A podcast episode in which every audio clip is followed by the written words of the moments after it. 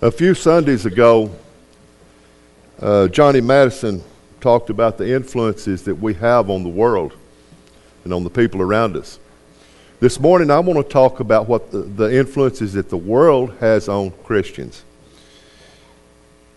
You know, we're seeing a trend in our society of everyone having the tendency to accept worldly thinking, worldly practices, worldly attitudes.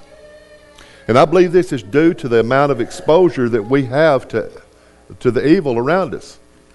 It's in your face everywhere you turn.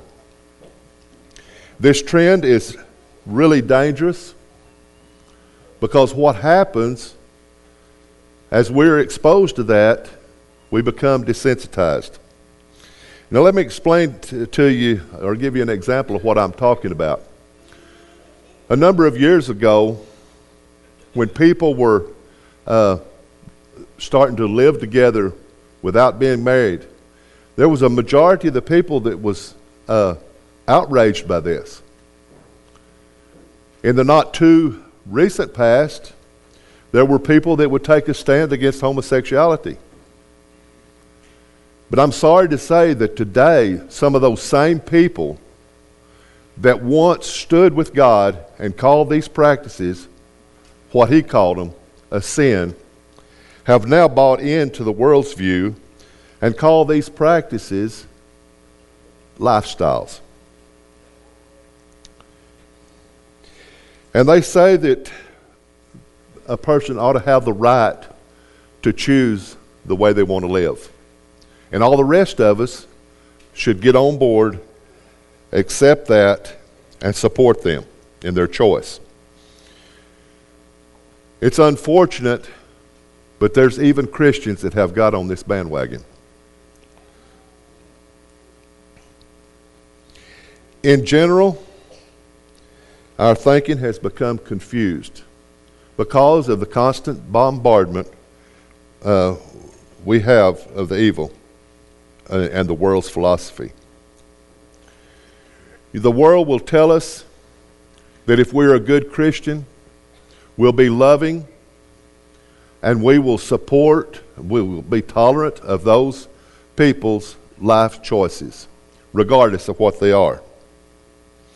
And many have bought into that way of thinking.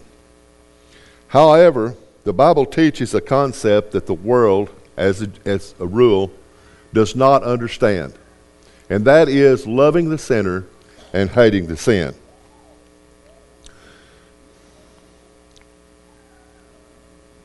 There we go. I want to talk about these worldly influences.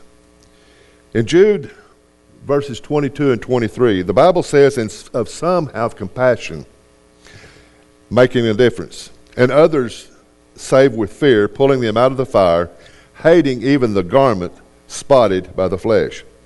This is exactly what these scriptures are talking about. Have compassion on the sinner, do uh, enough compassion to do whatever it takes to pull them out of the fire and save their soul from destruction. Make a difference in any way you can, all the while hating the sin that they are involved in. I want to read a verse in uh, Hosea, the seventh chapter, There we go. I'm having a little trouble with this this morning. Uh, in Hosea, the seventh chapter, in verse number eight, the Bible says, Ephraim, he hath mixed his, himself among the people. Ephraim is a cake not turned. Now, we're familiar with what uh, a hot cake is like. Whenever you cook it on one side, you don't cook it on the other side we know that it's distasteful, it would not be edible. And pro- the prophet makes the comparison that Ephraim to that of a cake that was not turned. And this was due to the fact that they had allowed themselves to be influenced by the nations around them. It was like they were cooked on one side and raw on the other side. When it came to their relationship with the nations around them, they were cooked but they were raw in their relationship to God, therefore making them of no value to him.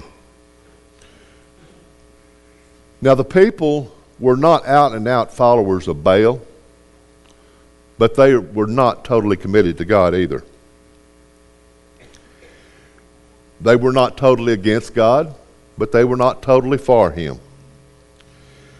They were, however, a far cry from loving the Lord with all their heart, soul, and mind. In Revelations uh, 3, verse 14 through 16, Jesus addressed this same issue with the church at Laodicea. And he says, I know thy works, that thou art neither cold nor hot. He said, I would that you were cold or hot. But because you're lukewarm warm and not cold or hot, I'm going to spew you out of my mouth. And due to the close involvement with the nations that Israel had around them, they gradually began to accept and adopt their ways. They adopted their way of thinking, they adopted their uh, actions, and they adopted their attitudes. In Ephesians, the fifth chapter, beginning with verse number 3, Paul says, But fornication and all uncleanness and covetousness, let it not once be named among you as becometh saints. Neither filthiness, nor foolish talking, nor jesting, which is not convenient, but rather giving of thanks. For this know ye that the, uh, the that no whoremonger, nor unclean person, uh, nor covetous man, which is an idolater, hath any inheritance in the kingdom of Christ of God. Uh, let no man deceive you with vain words, for because these things becometh the wrath of God upon the children of disobedience. Be not therefore partakers with them. Notice what Paul said. He said, Don't let this don't let any impurity be found among you, the people of God. And then he makes this statement don't let men deceive you with vain words. You know, this is exactly what we was talking about earlier in the lesson.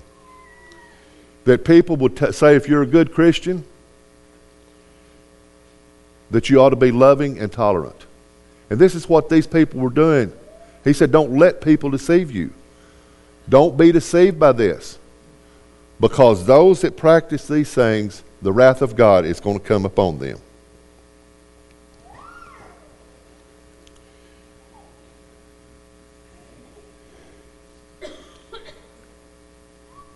Why do you think that these things are among God's people? These sins are prevalent. I don't say prevalent, that may be a little harsh. But they are pre- uh, uh, among God's people. Do you think that it could, perhaps it could be due to the fact that we want to hold on to close relationships with the world? As we pick and choose our friends and our associations from worldly people rather than, than from God's people. The Apostle Paul said in 1 Corinthians 15 33, Be not deceived, evil communications corrupt good manners. You know, the writer of Hebrews in Hebrews 12 and verse 1, he encouraged us to, to lay aside every sin, everything that weighs us down, and the sin that easily entangles us in uh, the world, and run with patience the race that is set before us. It is therefore advisable to avoid worldly friendships. And that's not because we're too good for them. It's because perhaps we're not strong enough to be subjected to the, uh, the temptations day after day that we will encounter from these uh, relationships. The Bible teaches that we must live among the world. We cannot live in isolation. But it also teaches that we're not to adopt an attitude of disdain toward them either. But the Bible does teach that we must not adopt their ways. In Romans 12 and verse 2, the Apostle Paul says, And be not conformed to this world, but be ye transformed by the renewing of your mind, that you may prove what is that good and acceptable and perfect will of God. Paul says we cannot be conformed to this world. We've got to keep our mind focused on God. What, we, what it all boils down to is we need to prove of ourselves, prove what is that uh, perfect will of God, that we are doing that. The Bible teaches we're to go out into the world to seek the lost. But not every one that we encounter is going to be a safe friend. We must continue to be on our guard because we, we don't know when we're going to be drawn away. You know, it's interesting to note that there are many that will throw away relationships, their, their spouses, their marriages, their children, the church, and do anything, get rid of anything that they feel like is going to hinder them in their pursuit of something that uh, pleases them. On the other hand, you have those that, when called upon to serve God and do away with evil uh, associations, think that is an, un, an unreasonable sacrifice. As we form these close friendships with the world, we're going to see a steady decline uh, in our service to God. There's going to be a departure from Him. And I want to talk a little bit about the, uh, the departure in three different aspects. We uh, can depart uh, from God, the world can lead us into worldly thinking. We can adopt worldly ways, and finally, we can adopt worldly attitudes. In Psalms 1 and verse 1, the psalmist said, Blessed is the man that walketh not in the counsel of the ungodly, nor standeth in the way of sinners, nor sitteth in the seat of the scornful. The idea portrayed here is that the godly does not adopt a pattern of thinking like the ungodly, nor do they actively seek their uh, advice. The godly does not think that the professionals of this world have a better understanding and a, a better answers than God does when it comes to relationships, uh, keeping marriages together, working on marriages to improve them, raising children, our relationship with our fellow man and each other in the congregation.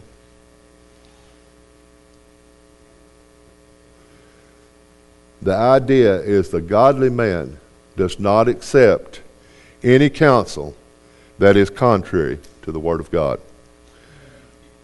I want to look at uh, uh, Isaiah 30, verse 1 through 3. The Bible says, Woe to the rebel- rebellious children, saith the Lord, that take counsel, but not of me, and that cover with a covering, but not of my spirit that they may add sin to sin, that walk to go down to Egypt, and have not asked at my mouth, to strengthen themselves in the strength of Pharaoh, and to trust in the shadow of Egypt. Therefore shall the strength of Pharaoh be your shame, and the trust in the shadow of Egypt your confusion. Notice what he says that they walk to go down to Egypt for their counsel and uh, to be with the world. The idea is they put forth a great deal of effort seeking the counsel and the association with the world. While all the while they could have made it easy on themselves by seeking God's counsel. And God says, because that you have done this, this rebellion is going to be your downfall. If we examine ourselves daily, And it reveals that our, we're readily accepting the worldly uh, philosophies, the way they think, the things that the world embraces, rather than what God teaches, perhaps we have started that departure from God. Number two, the psalmist said, Blessed is the man that walketh not in the uh, counsel of the ungodly. I'm sorry, I didn't. Uh, in Amos uh, uh 3 and verse 3, the Bible says, Can two walk together except they agree? Now, now number uh, 2. The psalmist says, Not only does he not uh, seek the counsel of the ungodly, but he don't stand with the sinner. The idea here is that the godly man does not identify with the ungodly. He does not stand with, endorse, or live by the same set of standards they do. He doesn't take on their traits. But you know, the sad thing about it is generally, I believe the majority of people want to do what is right. But the peer pressure of the associations we have is so great it keeps many standing with the world.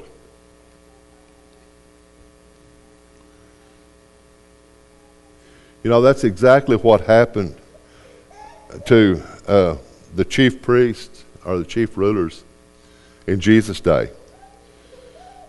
In John, the 12th chapter, beginning with verse number 42, the Bible says, Nevertheless, among the chief rulers also many believed on him. But because of the Pharisees, they did not confess him, lest they should be put out of the synagogue. For they love the praise of men more than the praise of God. I want to uh, turn your attention to Second Chronicles 18, and I'm going to begin reading with verse number 1. The Bible says, Now Jehoshaphat had riches and honor in abundance, and joined affinity with Ahab. And after certain years he went down to Ahab to Samaria. And Ahab killed sheep and oxen for him in abundance,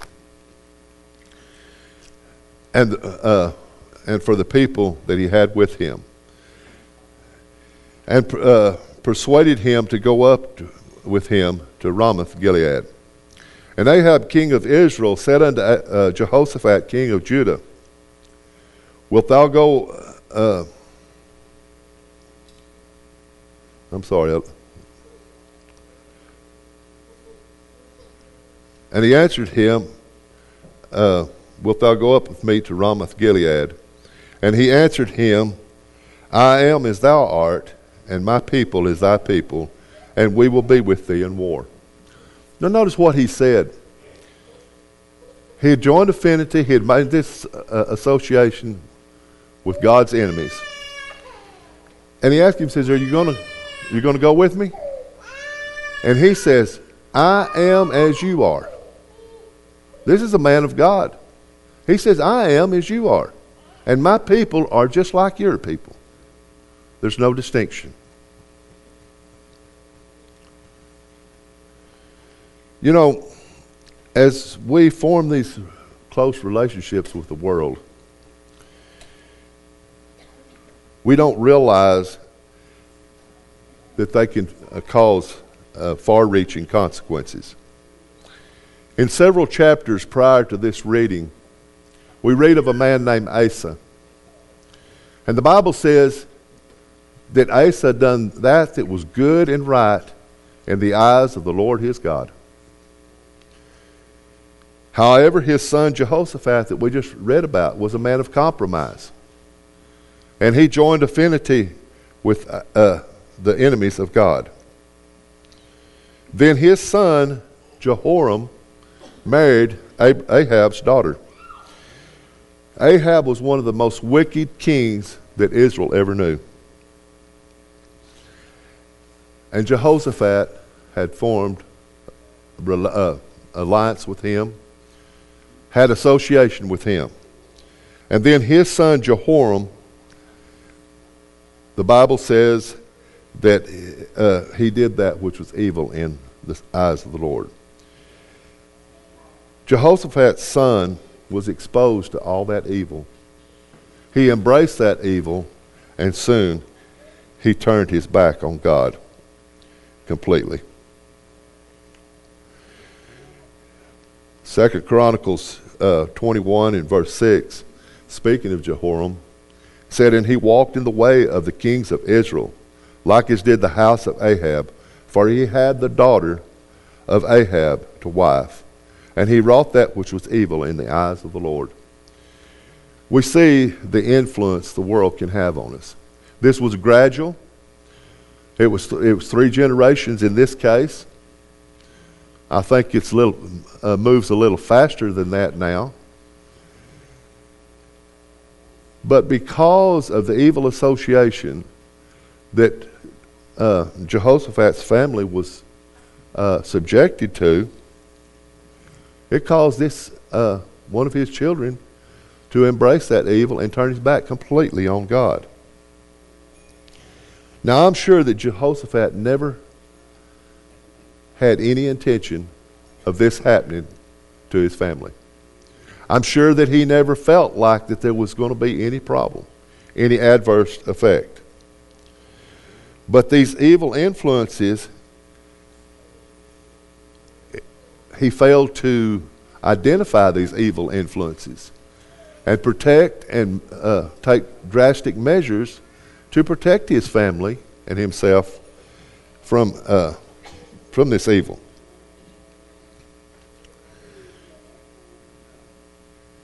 The scripture warns uh, us over and over to not, uh, to not form close relationships with those of the world. Solomon said, My son, if sinners entice thee, consent thou not. Proverbs uh, 1 and verse 10. Proverbs 3, verse 31, Solomon said, Envy not the oppressor, and choose none of his ways. Do we find it more difficult as days goes by to uh, make a distinction between the way that we live and the way the world lives their lives? The biblical question is can two walk together except they agree? Number three, David said, Blessed is the man that walketh not in the counsel of the ungodly. He doesn't stand in the way of sinners. And finally, David says he doesn't sit in the seat of the scornful. In Psalms 141, verse 4, David said, Incline not my heart to any evil thing, to practice wicked works with men that work iniquity and let me not eat of their dainties. You know, the psalmist described the righteous man as avoiding the seat of the scornful, fearing spending much time with the ungodly, lest he should eat of, laugh at, admire, approve of, or justify their practices. In other words, adopting their attitudes. And I want to take just a minute to talk about something very specific that has great deal of influence on each one of us on a daily basis. And that's the television and the movies that are available for our so-called entertainment.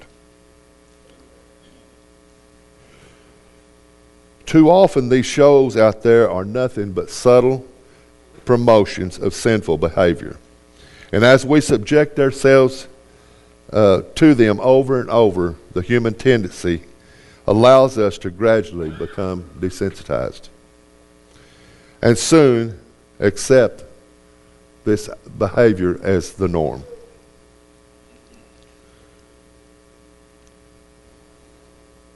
Satan uses this tool to appeal to our sense of entertainment but what actually happens over a, the course of time, it changes our attitudes. And we become partakers of their dainties, as, uh, as David said. We eat and we approve and we act like the world.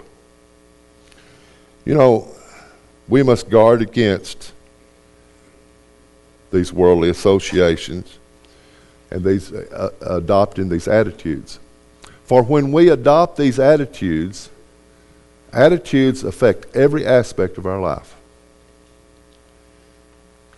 And when we adopt these attitudes, we have become like the world. You know, Jesus told his disciples to pray that they would not be led into temptation.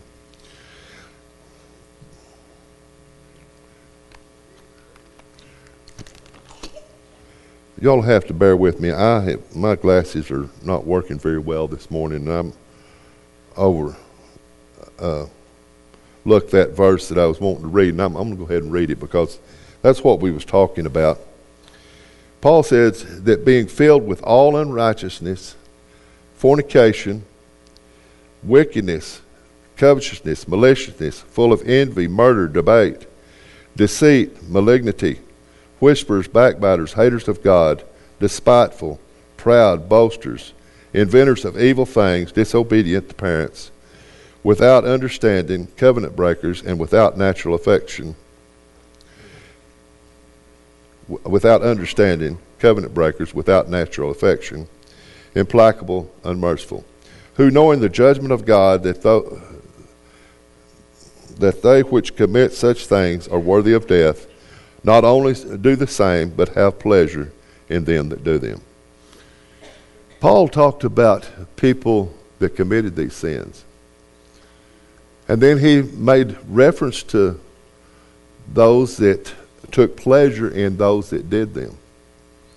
My question this morning is do we take pleasure in watching things on TV or the movies that portrays people behaving in ungodly manner?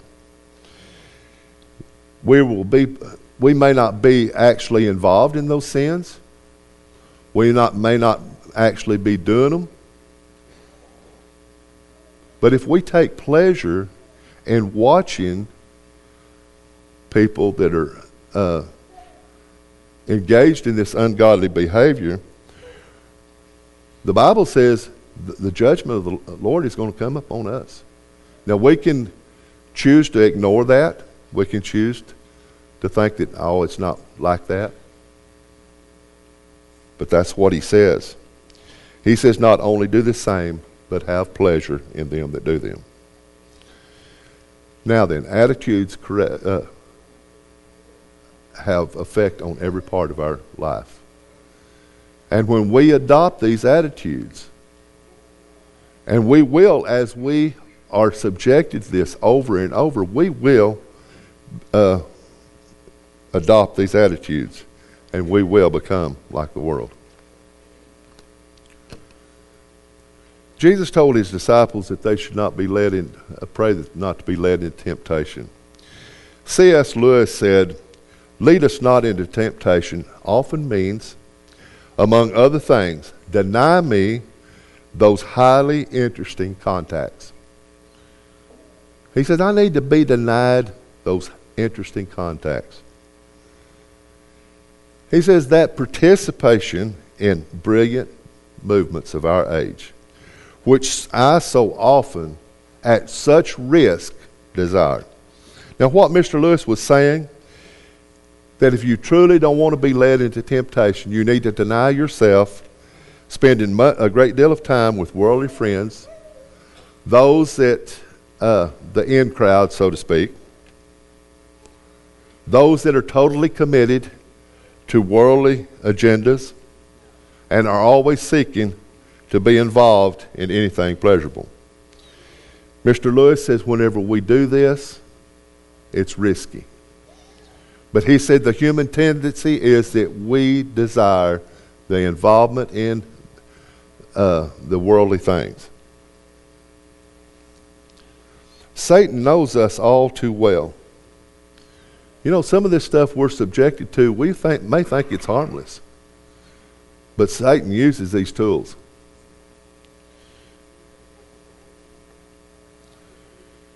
He knows us all too well.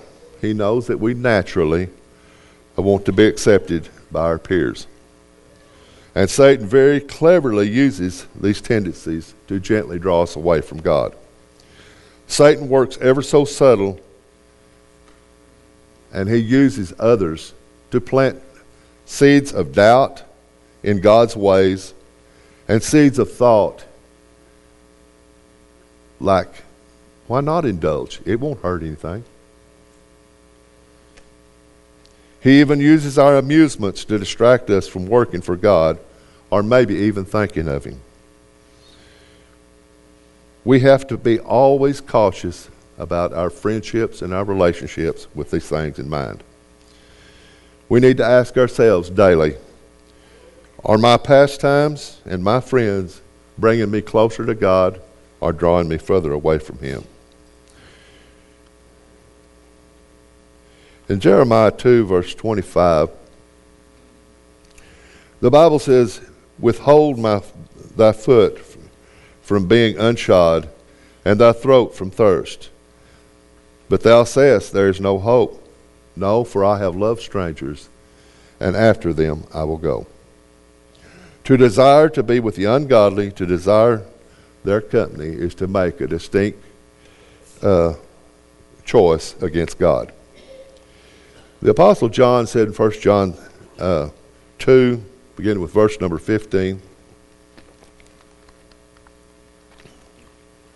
Love not the world, neither the things in the world. If any man love the world, the love of the Father is not in him.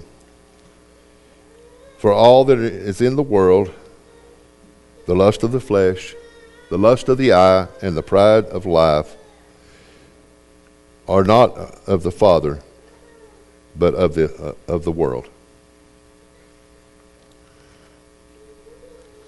I want to refer back to uh, the reading in uh, Hosea, the seventh chapter. This time I want to read verse 7 and 8. The Bible says, Ephraim hath mixed himself among the people. Ephraim is a cake not turned. Strangers have devoured his strength, and he knoweth it not. Yea, gray hairs are here and there upon him, and he knoweth it not. You know, the spiritual vitality of the nation was being sapped, by, but it was due to their evil associations. They had formed these relationships and adopted their ways. They adopted their way of thinking, their actions, and their attitudes. These relationships uh, of, of the nation around them along, had caused them to compromise their beliefs in God, compromise their ways. They tolerated sin. They relaxed their moral standards. All these alliances that they were making with the nation around them was making them prematurely old. And Israel was blind to the fact that they were on their last leg. The same is true of Christians who want to have a mixture of good and evil in their lives. There is no way that we can gain spiritual strength while we embrace the world around us. We cannot have it both ways. Paul said in 1 Corinthians 10 in verse 21, you cannot drink the cup of the Lord and, the cu- and be uh, the cup of devils. You cannot be partakers of the Lord's table and the table of devils. But we tend to think that we can handle this close association and come out of it unscathed. Over and over, we've deceived ourselves into thinking that. You know, I think a parallel to this, uh, well, I'm going to read uh, Psalms, uh, Proverbs 6 and verse 27. Solomon asked the question Can a man take fire in his bosom and his clothes not be burned? Can, man, uh, can one go upon hot coals and his feet uh, not be burned? And whenever I read this, I think about the time that uh, our house burned. And I believe it's a parallel. But Vicki and I would walk through the, the rubble of the house looking to see if there was anything we could salvage.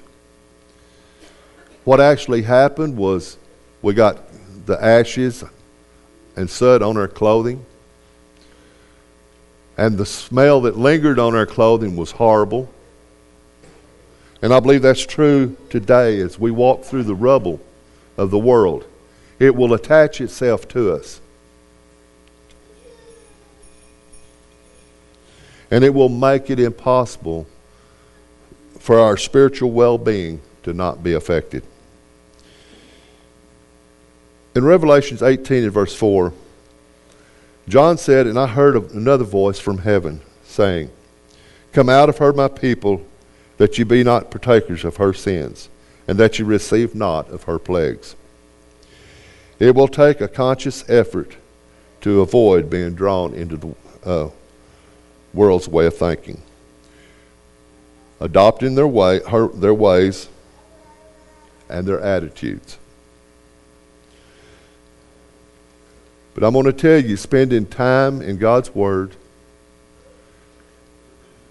our prayer life, having a good prayer life, associating with uh, people, God, God's people, godly people, will prove to be effective tools in battling entanglement in the world and its philosophies. Just remember who you associate with is who you will emulate. You know, it seems we forget that God wants the best for his people. Over and over, God has warned us about relationships that will draw us away from him. God told Israel not to intermarry with the nations around them. It was not to keep them from being happy, but it was for their good to keep them from uh, having to experience adverse consequences. God knew that the evil influences would be strong and it would lure them away from Him. But when Israel and Judah failed to listen to God, that's exactly what happened to them. And I'm going to tell you, it will happen to us today if we're not careful. You know, Solomon said basically the same thing that David did. David said, Blessed is the man that walketh not in the counsel of the ungodly, nor standeth in the way of sinners, nor sitteth in the seat of the scornful. But Solomon said, Enter not into the path of the wicked, go not in the way of evil men. Notice what he says avoid it, pass not by it, turn from it, and pass away. That leaves nothing unturned. He says if we are going to be godly, we're going to have to avoid this. Don't even pass by it. Don't even look at it. Don't turn, from, uh, turn, but to turn from it and pass away. God's plea yesterday and his plea today is that we make our friendships in close association with God's people. In 2 Corinthians 6, verse 17, the Bible says, Wherefore come out from among them, and be ye separate, saith the Lord, and touch not the unclean thing, and I will receive you. The lesson is yours this morning. We don't know the hearts and minds of those present. But this morning, if you need a spiritual healing, Jesus can do that for you and give you a fresh start. If you wish to be obedient to the Lord in baptism, we encourage you to do that this morning. If you have a spiritual need that you would like the congregation to pray with and for you, my plea to you this morning is to do whatever it takes, whatever is necessary to get your life right and form that close walk with God. Jesus' invitation is extended to you this morning. Would you come as we stand and sing?